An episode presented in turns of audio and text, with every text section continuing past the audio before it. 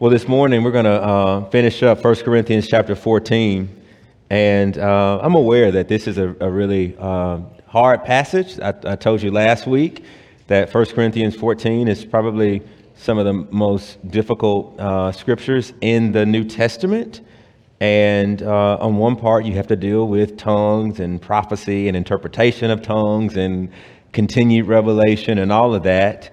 And then this morning, you also have uh, some issues around gender. And I know we live in a culture uh, that might be hostile to some of the things of the Lord. And so I hope you've been praying for your pastor this week, and uh, I've been praying for my heart and yours. But I want to draw your attention to our confession. It says that all things in Scripture are not equally plain or clear unto all. Yet those things which are necessary to be known, believed, and observed for salvation are so clearly set forth and open in some place or scripture or another, that not only the learned, but the unlearned, induce use of the ordinary means, may attain a sufficient understanding of them. And that's my prayer this morning. We may not agree on um, the interpretation uh, of a difficult passage, but I do want to remind you that we do have unity uh, around the essentials, and we're asking God's grace uh, upon us. Secondarily, you've probably noticed that when I read the New Testament and there are references to brothers, I will often read brothers and sisters into the text. And the reason we do that is because, uh, one, our Bibles tell us that, that when Paul used brothers, he was not just talking to men, he was talking to a mixed gender congregation. And brothers uh, meant truly brothers and sisters here. And so that's the way that, that I've read the scriptures to you publicly, and that's how I'm going to read it this morning. 1 Corinthians uh, chapter 14, verses 26 through 40. What then, brothers and sisters, when you come together, each one has a hymn, a lesson, a revelation, a tongue, or an interpretation. Let all things be done for building up. If any speak in a tongue, let there be only two or at most three, and each in turn and then let someone interpret. But if there is no one to interpret, let each of them keep silent in the church and speak to himself and to God. Let two or three prophets speak, and then let the others weigh what is said. If a revelation is made to another sitting there, let the first person be silent. For you can all prophesy one by one, so that all may learn and all be encouraged. And the spirits of prophets are subject to prophets. God is not a God of confusion, but of peace. As in all the churches of the saints, the women should keep silent in the churches, for they are not permitted to speak, but should be in submission, as the law also says. If there is anything they desire to learn, let them ask their own husbands at home, for it is shameful for a woman to speak in church. And then Paul's talking to the collective again. Or was it from you that the word of God came? Or are you the only ones it has reached? If anyone thinks that he is a prophet or spiritual, he must acknowledge that the things I am writing to you are a command of the Lord. If anyone does not recognize this, he is not to be recognized. So then, my brothers and sisters, earnestly desire to prophesy, and do not forbid speaking in tongues, but all things should be done decently and in order. Amen? Let's pray. Uh, Father, um, we need you right now. We deeply need you to make meaning of the text. We also need you, per Jesus' own teachings, to allow the cares of the world not to distract us. We pray against the whole uh, Satan, Lord, who will seek to take the word out of our hearts before it takes root. Uh, listening requires the active engagement of the Holy Spirit, and so does preaching. And so, Father, I pray for uh, those listening. I pray for myself preaching that our Holy Spirit, your Spirit, would uh, give meaning and understanding and worship and also obedience. And pray this in Jesus' name. Amen. So, my first car was a 1991 Toyota Camry station wagon. And as you can imagine, it was a hand me down. It was a car given to me by my parents, and they had driven it to and from Brookhaven I don't know how many years, but when I got it, it had 200,000 miles on it. And uh, when my dad gave it to me, he says, Hey, I need to tell you some important things about this car. First, it's important that you check the oil a few times a week. It's important that you keep uh, an extra quart of oil in the back. If you do not, the engine will lock up because it leaks oil, and we're not spending this amount of money on that car to get it fixed. It's important that you change the oil every 3,000 miles. And when you change your oil, do not forget to change the oil filter and also rotate your tires. And you need to keep your eyes open for the brake pads. If you hear a squeaking, high pitched noise when you drive and brake, then it means your uh, brake pads are at the end of their life cycle. It's important. This is your car. You need to know this. Uh, and then my dad did um, what good fathers will do. He didn't just tell me it was important, he showed me how to do it. He showed me how to check my oil and not forget to put the oil cap back on. He showed me how to change the oil filter and to get the right piece of tool to get it off. He showed me how to rotate the tires. He showed us how to change our own brake pads. And honest truth, there were so many of my friends in our neighborhood driving at the same time that our driveway was like a mechanic shop because my dad had all the tools. And so all of my friends were pulling our driveway and we changed brakes and oil together. But it's that thing that, that he did. This is important. And now let me show you how to do it. That's a helpful way to think about 1 Corinthians chapter 14. Paul just told us that, that worship, gathering with God's people, is important. And in our section this morning, he's going to emphasize one more reason it's important, but then he's going to switch gears and actually show us how to do it. And in showing us how to do it, he's going to say, hey, do not do this. That, that's wrong. But this right here is right. And if you do this right, then the purposes, this good, important purpose of worship, it will come to bear upon your lives. And so that's what I want us to think about this morning. I want us to look at one other reason corporate worship is important. And then we're going to pivot and look at what Paul says to structure their worship the right way. And it's going to involve putting some things off and doing some things right. All right? We good? Here's the first thing I want to tell you that God's radical commitment to you is expressed best in corporate worship. God's radical commitment to you is expressed in corporate worship. Now, track with me. When you read the Bible, you discover that God is un, he, he is relentless in both redeeming his people and once he saves you and reaches you with the gospel of Jesus, he is also relentless in making us holy. In other words, there is not one man, woman, or child that he will save that will be unsaved, and there is not one man, woman, or child that he saves that he will leave unholy. That he is so radically committed to reaching and then maturing the saints that he is relentless in doing this. And you see it all over the scriptures. You see it with David who sleeps with Bathsheba, but at the end of his life, he will not touch the woman. You see it with Paul, who persecutes Christians, who meets Jesus, and at the end of his life, he's ready to be poured out. You see it with the woman at the well who is thirsty and, and trying to find meaning and purpose and identity in the arms of men. And then she meets King Jesus, and she becomes this beautiful bride of Christ, an evangelist in Samaria. God is in the business of reaching sinners and then maturing us in the faith. And so you might remember last week that we talked about worship, that one purpose of worship was that we are responding to the God who's reached us. that in the passage last week that Paul talks about prophecy and he talks about those who discern what's happening in worship that they will fall on their faces and worship the Lord and say that truly God is among you. And so one aspect of our gathering it is vertical. We're some have called it worship.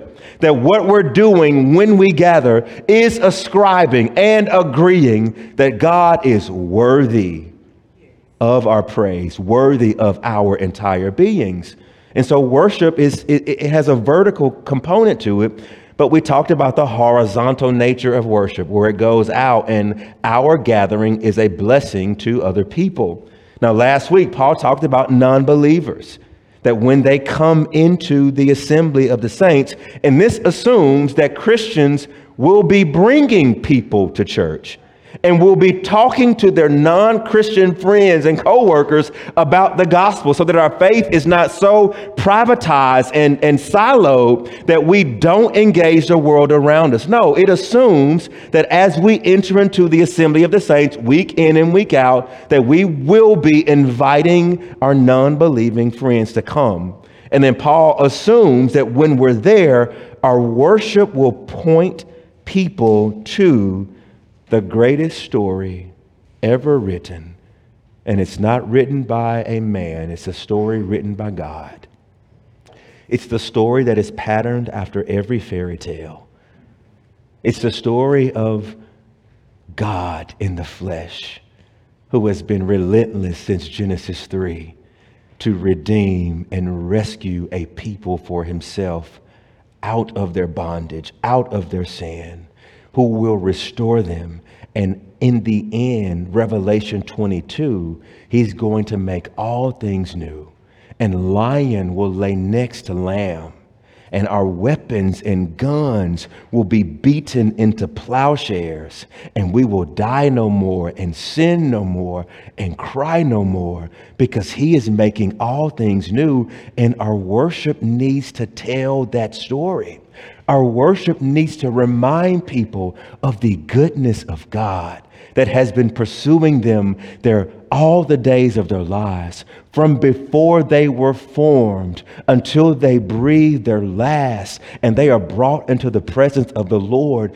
People need to see that God is on a relentless mission to lavish sinners with his goodness Therefore, our worship has a missional thrust to it. God will use what we do in here in worship to extend his loving hand to sinners. You know, I didn't get converted until I was out of college, but I would be lying if I didn't tell you that God was pursuing me my whole life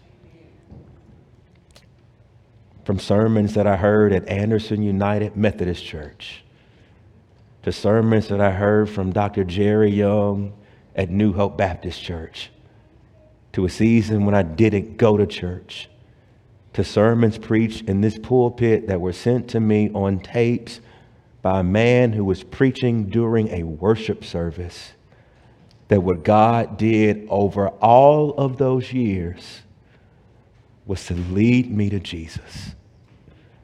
Worship has a missional component that God is reaching non believers through our gathering. But worship is also for the saints. It builds us up, encourages us, and instructs us. And that's what Paul says in this section. Look at the end of verse 26. Let all things be done for the building up Look at the end of verse 31 so that all may learn and be encouraged. Now, look up a few verses in verse 3, 4, 5, and 12. Paul has just said that the one who prophesies speaks for the people and their upbuilding. In verse 3, we preach and speak for their encouragement. In verse 19, he says, In the church, I would rather speak five words with my mind to instruct. In other words, Paul takes those same three things building up of the saints, encouraging the saints, teaching the saints, and he uses them again in this section. And when whenever you see repetition in Scripture, it is always so that we will pay attention. We gather in worship to learn, to be encouraged when the way gets hard, and to be built up. God is relentless in saving sinners, He's radically committed to maturing the saints. And here is the million dollar question How does He best express that and do that? We live in a day and an age of the internet and podcast that you can get entire seminaries put on your electronic devices now. In five seconds, you can listen to a sermon preached by someone a thousand miles away. Entire seminary curriculums can now be put on a thumb drive. But if you travel back with me 2,000 years, before the mass printing press, when we had Bibles galore in our homes, before electricity, before people could preach on one of these, before you can get seminary access on one of these, you have to ask a question how did the early church reach non believers? And how was the early church matured in the faith? You know how? By this. By showing up on the Lord's day, doing what we do. One of the reasons I had Brian read Psalm 73 last week was because there's a, a line in it, and every time I read it, it, it just makes me treasure gathered worship all the more. Psalm 73, the psalmist says, My feet had almost slipped as I had watched the wicked prosper. I was a beast towards you. I was angry and I was frustrated. But when I entered into the sanctuary of God, there you brought clarity to me. There you calmed my soul. There you reminded me that you're my strength and my portion forever. Now, this is kind of my way of interpreting that passage. I interpret it as this when I'm going to work and I'm watching so and so get this promotion and I'm skipped over when I watch how certain people ball out with all their money and they can be everywhere doing all things and I'm barely making ends meet. When I watch this person post about their, their marriage and where they're going, right? Like, like in my heart, I'm getting envious and I'm wondering, like, Lord, why are they always prospering? What about me? And I'm a wreck emotionally because I'm coveting and I'm angry. And guess what? I can't get out of that on my own. But let me tell you what happened when I walked into the house of God and I was with the people of God and I was under the word of God.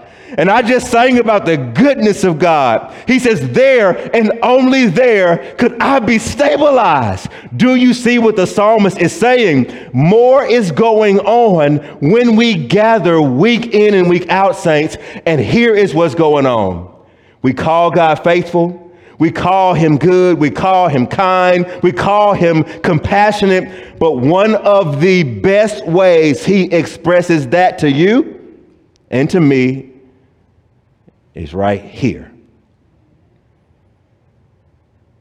I can tell you how many times, saints, I've blown it during the week and I'm doubting and I'm discouraged. There are times where I can't even sing the song we're singing because I'm crying in tears but I hear you singing the goodness of God to me. And you build my heart up. Isn't that the beauty of gathering with God's people in worship? God expresses his goodness to us. He makes it so that we can hear it and see it and taste it and touch it and even feel it. Now, once you understand that, then you understand the rest of the passage. Paul's view of worship is so big, and he sees by faith what God is doing in it. Then he pivots and basically says, What you're doing here is getting in the way of this. And therefore, God lovingly critiques their worship. And this isn't a critique, just a critique. It's a critique because the way you're behaving in worship is not serving God's agenda to reach the lost. and God's agenda to build up the saints. Now, look at the text. This is a loving critique of their worship. Notice what Paul says in verse 26. What then, brothers and sisters, when you come together, each one of you has a hymn, and another one has a lesson, and another one has a revelation, and another one has a tongue, and another one has an interpretation. That when you read this whole section, it reads as if some want to sing when they're actually supposed to be listening to someone teach. And the one who's prophesying, they don't want accountability. They, they want what they say to be taken as God without anybody holding them accountable. And then the tongue speakers in the group want to speak in tongues, even though no one is there to interpret. And so what Paul is saying is like, look, y'all, that's chaotic. Now, look at look with me at verse 20. This is above the section that we're in, but remember this is one chapter. Brothers and sisters, do not be children in your thinking. Be infants in evil, but in your thinking be mature. Now, if he has to command that, then what he's actually saying is what you're doing is evil. And how you're acting is immature. So, what in the world is he calling evil and what is he calling immature? He's calling their conduct in worship evil. Now, I don't know about you, but I think of evil, I think of murder, adultery, lying, stealing, all those big things. I would say, no, no, no, no, that's evil. But then what Paul says, no, brothers and sisters, I'm calling your conduct in worship evil. And that's like, what? Paul, they just going out of turn. They, they doing everything you want to do. It ain't no order, but, but is it really evil? Now, why would he call it evil? It's in verse 33.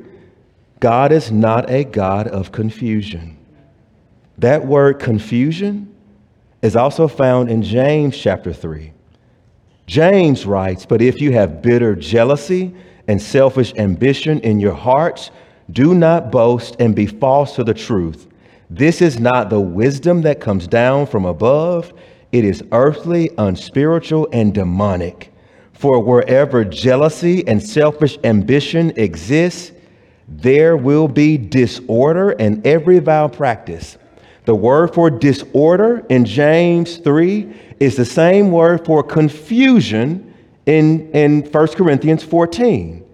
Now, track with James' logic. James says, Look, when there is bitter jealousy and selfish ambition, if you want to make sure you're heard and your gifts are exercised at the expense of everybody else, it's selfish ambition. And where there is jealousy and selfish ambition, notice what he says you will have disorder. But notice that the disorder and the chaos and the confusion, what's underneath it? He says it's earthly, it's unspiritual, and here's the word you underline it's demonic. That's why it's evil. It looks harmless, but it's actually demonic. In fact, if you look at the way this section ends, notice, notice the rebuke. And this is what Paul's talking to everybody. If you do not receive what I am saying as words from the Lord, he says, you are no longer recognized as a brother or sister in Christ. Why would he, why would he rebuke them that way? Demonic. Now, beloved, if Satan can't stop the saints from gathering, then what he will do is bring pride and confusion and competition in our gathering. And by introducing confusion and chaos in the gathering, guess what he thwarts? God's commitment to build you up and to save the lost. If Satan can't stop us from gathering to put us in the stream of God's mercy, what he will do is muddy the waters so that this stream loses its power. That's why Paul calls it evil, because it's ultimately not of God. God is not a God of disorder. God is a God of order, verse 40, and decency, verse 40, and peace, verse 33. This is a reminder that their spontaneous, free for all worship lacked patience, humility, accountability, and order is evil. But praise God, He doesn't just uh, critique their worship, He moves us to our last point. He offers some loving correctives for worship. Third point. Now, there are two principles that I think are important as we have a conversation around worship. First, that whatever God is commanding in worship flows from his own character. Because God is not a God of confusion, our worship should not be confusing. Because God is a God of peace, our worship must make much of the peace of God that we now have through Christ Jesus. So much so that if we enter into the assembly and we are not at peace with a brother or sister, Jesus says, Yo, leave your gift at the altar and go be reconciled and then come back. But where does that peace making and peace seeking come from? It comes from the heart of God, who is peaceable and who is making peace with us and himself through Christ. Second, God has always been seeking worshipers, and he, is all, he always tells worshipers how he should be worshiped. From John 4 all the way back to Exodus 4. Now, there's a reason I had Zach read those two passages in John 4, Jesus is with the woman at the well. He says, True worshipers will worship me how? In spirit and in truth. In other words, what Jesus is telling her is that, look, you want to come to God, but this God that you're, you're about to meet must be met and worshiped on God's terms. Now, that goes all the way back to Exodus. The reason I had Zach read Exodus was because you get this, this, this divine sort of warfare going on between God and Pharaoh. And remember when Moses was sent by God to Pharaoh, what was he told to say? Let my people go, right? You, you know that whole, right? But why? It says that they may serve me. Now, the word for serve can also be translated worship. And so it was a war over worship. And what God is telling Pharaoh, my people are in bondage and they are not free to worship me where they are. Therefore, I will free them. And then Pharaoh says, No, no, no, no, they can stay here and worship. And God says, No, no, no, you can't tell me where my people ought to worship me, or my people will not listen to you about how they're to worship me. I get to do that. And so, what does God do? He brings them out of Egypt and he brings them to Mount Sinai. Now I'm going to meet, and in three days I'm going to come, and let not any beast or any person touch the mountain lest you die. And God appears in fire and smoke and thunder and lightning. And then when they meet God, what is this God like? I'm the God that delivered you from bondage, and you will have no other gods before me. And you will not misuse my name, and you will create no graven images, and you will remember the Sabbath day to keep it holy. In other words, God moves from the one who delivers them for worship to be the same God who, once they're delivered, he tells them how to worship him exclusively passionately, not with the images of the other things created, right? And on this particular day, in this particular way. And when you read the rest of Exodus, God goes so far to say, and you will come meet me in the tabernacle. And by the way, I'm going to tell you what type of furniture to have in the tabernacle. I'm going to tell you what type of wood to have in the tabernacle. I'm going to tell you how many curtains you need in the tabernacle and what color the curtains need to be. I'm going to tell you how many holes you need to have at the top of the curtains in the tabernacle. Like this is God getting on the granular level, telling Israel, the God who freed you has the right to tell you how to worship him. Now, when you read this passage, that's what God's doing. He's being consistent with his character. The God who brought you out of the darkness of your sin and into the light of Jesus is now telling you how he must be worshiped. And if he is worshiped according to his own terms, you will be built up. you will be encouraged. You will be instructed. You will grow. You will be made more holy. And so, what are some correctives here? First, orderly worship must include the diverse elements that God Himself has commanded. Look at verse 26 again.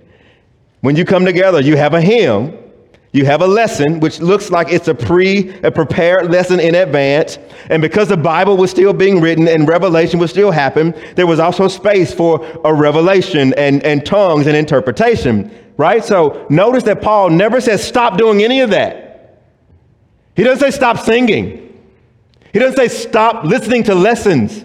He never says that.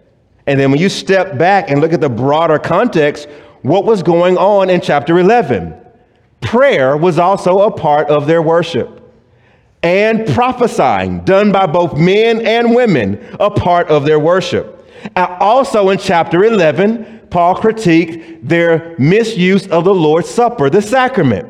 That's also a part of their worship. Now turn to the end of 1 Corinthians chapter 16 and verses 1 through 4. Listen to these words. Now concerning the collection for the saints, as I directed the churches of Galatia, so you are also to do. On the first day of every week, each of you is to put aside something and store it up as he may prosper, so that there will be no collecting when I come. And when I arrive, I will send those whom you accredit by letter to carry your gift to Jerusalem. Now, when was that supposed to happen? On the first day of the week. Presumably, when they gather in worship. They were supposed to bring a portion of what they had earned. Now, does that list sound familiar? Praying, reading the Bible, singing, giving, having the supper, listening to a lesson. Does that kind of sound familiar? It sounds a lot like what we do week in and week out. And why do we do it? Not because I made it up, but because, as far as we can tell, this is the pattern of the early church. This is how they grew. This is how God redeemed sinners and matured the saints. It's through worship, but it's through worship according to a pattern that He set out beginning in the Old Testament that culminates in the New. And we have been doing these same things for 2,000 years. Worship of God entails diverse elements that He Himself says we're to do. In worship, you should see men and women leading. In worship, we give. In worship, we take the supper. In worship, we sing. In worship, we read. Why? Because God has commanded this. Which moves us to our second point of this point that orderly worship must have order and appropriate limits. Paul is not out to lay out the order, but the, the, the, service should have order. And so notice he says, Man or woman, if you have the gift of tongues, let two or three of you speak and no more, and not at the same time. Take your turn. He gives the same uh, command to those with the gift of prophecy. Man or woman, let two or three prophets speak and no more. And if a revelation is being made uh, to another while you, you are prophesying, let the first one wrap it up and be silent so that the other prophet can speak. In other words, what God is doing is putting order and limits in worship. This is not a one man or one woman show where you get to dictate every single thing that happens, right? That there's order and limits and structure. It also, uh, the third thing is that orderly worship requires collaboration and accountability. Remember in, in 1 Corinthians 12, the Holy Spirit gives various gifts and he apportions to each as he wills. To some are given the gift of tongues, and to others it is not the same gift, the interpretation of tongues. Some have the gift of prophecy, and others have the gift of discerning spirits. Do you see the collaborative nature there? That Paul says, hey, you have the gift of tongues, But if the complementary gift is not available in the body, namely interpreting what was said, you don't speak tongues publicly, you pray to God on your own. So, worship is to be this complement where we're complementing and covering and, and, and using the multiplicity of gifts that God has given this body together for the common good. But it also requires accountability. Notice in verses 29 through 30 that when a prophet speaks, others with the gift of discernment should weigh what was said. Look at verse 32. The spirit of prophets are subject to the prophets. Did you catch that? That, that, that prophets are bond servants or, or literal in submission to the other prophets who have the gift of discernment. This is not only interdependency, saints, it's also accountability. And what would the prophets have weighed the other prophets' messages against? Against Luke, where Jesus says, All that is written about me in the law of Moses and the writings and the prophets. And so somehow these prophets were to weigh what was being said in line with the revealed goodness and beauty of Jesus. There's accountability. And I think churches suffer where there is no accountability for the exercising of our gifts. That's how you get spiritual abuse in the church when there is no accountability. And I praise God for you that though I'm up here preaching, I'm accountable to you. I'm accountable to our elders. I'm accountable to teach what is in accord with God's word. And accountability is good. Which moves us to our fourth thing that Paul critiques. And this is where it gets difficult. The right worship of God entails man and woman existing as equals in the body while maintaining some God given differences. Now, look at what it says in verse the end of verse 33. As in all the churches, the women should keep silent in the churches, for they are not permitted to speak, but should be in submission as the law says. All right. We got to deal with it, right? I see some of y'all women, y'all like, all right, well, what are he about to say? You know, what, what are he about to do? Right. So look, let's just, hey, this does not mean women should not talk. All right? Now let me show you in the Bible that this is this can't be what Paul means. Turn in your Bibles to 1 Corinthians 11 and look at let's look at verses 4, uh, uh, 4 through 5. Now, look at what it says in 1 Corinthians 11, 4 through 5. Every man who prays, now this is in the context of worship now. 11 through 14 is worship. Every man who prays or prophesies with his head covered dishonors his head. Verse 5. But every wife who prays or prophesies with her head uncovered dishonors her head. So stop right there. Are we in agreement that in the early church, men and women prayed in corporate worship and they both prophesied in corporate worship. Paul is not saying women don't pray and women don't prophesy. He's actually saying, men, you need to not wear your hair long so as to look like women, and women, you need to wear a covering or pin your hair up. But he never tells either gender to stop what they're doing. So we already know men and women prayed and prophesied. So we can't mean there be don't say nothing.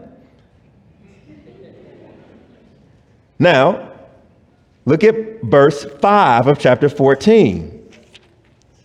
Notice what Paul says. He says, Now I want you all to speak in tongues, but even more to prophesy. Who's the all? Well, go down two verses. Now, brothers and sisters, so Paul is actually saying, No, I want you all to prophesy, all of you. Acts chapter 2, the prophet Joel wrote that God will pour out his spirit on all flesh. on your sons and daughters, young men and old men, male servants and female servants. They will all prophesy. And so clearly, Paul does not mean that women should not sing or pray or prophesy in the context of the gathering of the saints. Are we good there? All right. Secondarily, women are not the only women are not the only ones told to be silent in this section. Right? Look at verse 28. If a man or woman spoke in tongues and there was no interpreter, that person must be silent. All right? Look at verse 30. If there was more than one prophet, the first prophet must be silent. So the silence here, beloved, is not gender based, it's situational. That something was going on with a group of women in this church, they were doing the most. Right? Now, in my opinion, that the conflict you have in 1 Corinthians 11 between man and woman, husband and wife, prophesying and worship, notice it's about prayer and prophecy. I actually think this section is a continuation. It's the bookend to the conflict already talked about in chapter 11. Y'all with me? Here is what I think was going on. I think some women were challenging or critiquing their own husbands who were prophesying. Paul may have also thought that the weighing of prophecy was something reserved for official church leaders who would have been men. I don't think that's true because notice what Paul says the spirit of prophets are subject to the prophets. And if women were prophesying, then it means that, that they also uh, could also lean in into weighing what was said because the spirit of prophecy is there. Y'all with me? So here's my take on what's happening. I think Paul may mean that men and women can weigh prophecies. Men could weigh the prophecies of men and women. Women, on the other hand, out of honor for their husbands, should not judge the prophecies of other men, and more specifically, their husbands. And rather than publicly challenge their husbands or other men in the presence of the whole congregation, what Paul actually says is, Wives, don't do that publicly. Go be taught by your own husbands at home in this matter. Acting contrary to that directive, Paul says brings shame upon the woman, upon the body, but he also adds the Lord. Now, where am I getting that from? Notice what Paul says. He says that these things I'm, they are not permitted to speak, they should be in submission as the law says. And so, whatever directives Paul is given, he's actually saying, I didn't invent this. That this is actually goes back to the law. Now, what's hard is we don't know what passage Paul is talking about. My theory is that in 1 Corinthians 11, Paul appeals to Genesis. In the conflict between man and woman around prophecy and prayer and worship, he actually says that man was created first, then woman. But man now comes from woman. And so what Paul is doing in 1 Corinthians 11 is showing equality and interdependency. There would be no man on the earth if he was not born of woman. However, man was created first. And what you have at the beginning of time is equality between man and woman. The image of God is expressed not in masculinity and not in maleness, but together, man and woman together, we image God, who is one and inside of the Godhead, there are three persons. And inside of the Godhead, the three persons are equal, and yet they're different. The Father did not die on a cross. The second person of the Trinity did that, the Son. And so I think what Paul is actually saying is because Jesus has come, and one of the effects of the fall was discord between husband and wife. Husbands, we will skew towards abdicating responsibility. We will be passive. We will be controlling. Wives, apart from Jesus, will skew towards wanting to usurp and control. But because the second Adam, greater than the first Adam, has come, and he has bound up our sin in himself and atoned for them on the cross, and now his spirit is inside of us, he will, by his spirit, make men after his own image and he will remake women after his own image, and he will restore what was lost in the fall so that man and woman can be equal in the sight of the Lord. There is no man, no female, no Jew, no Greek, no slave, nor free. We are one in Christ. He will restore that, and what he will restore, brother and sister, we teammates. We're not fighting each other. There's a great commission to obey, and we cannot do this on our own. We need one another. And so, in the world, what you see is chauvinism and abuse of authority and toxic masculinity. And what you also see in the world is radical feminism that hates everything male. And when you walk in the doors of the sacred community, what you should see is a repair where men will lead and men will lay down their lives and men will protect the bride of Christ. Men will be the first to repent and men will care and be compassionate and women will begin to trust godly leadership again. And guess where that ought to be on front and center? In the church. It ought to be evidence of a new humanity breaking in because of the work of Jesus. That is why I think Paul says what he says here. Women, those particular women were doing the most and we're working against the very thing that Jesus came to repair.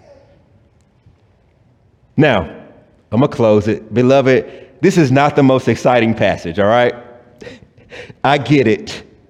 Biblical worship is to be Christ centered, word centered, elements that God has commanded, and incorporates the manifold gifts of the people, has order and accountability, and it showcases the redemption and restoration of the image of God in men and women. And I know it's not that exciting, but it is good to be reminded that God is relentless in his pursuit of us. And one of the best ways he does that is right here.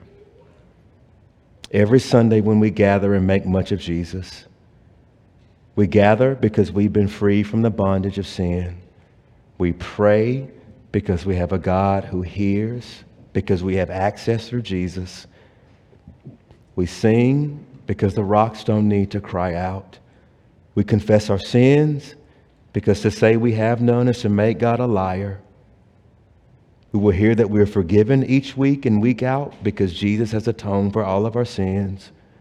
We will give of our wealth in a response to God who spared nothing to redeem us. And we will eat at his table because he longs to nourish our souls. We will sit under the word letting His Word do its work to make us strong and stable in the faith. And then one day, we'll see Him face to face. Let's pray. Father, thank you for the majesty of your Word. Thank you for the complexity. Thank you for the infallibility. But thank you, Lord, that you promised to build us up through it. If there be anything, Lord, that has been preached from here that is in error, I pray that your people will forget it and remember it no more.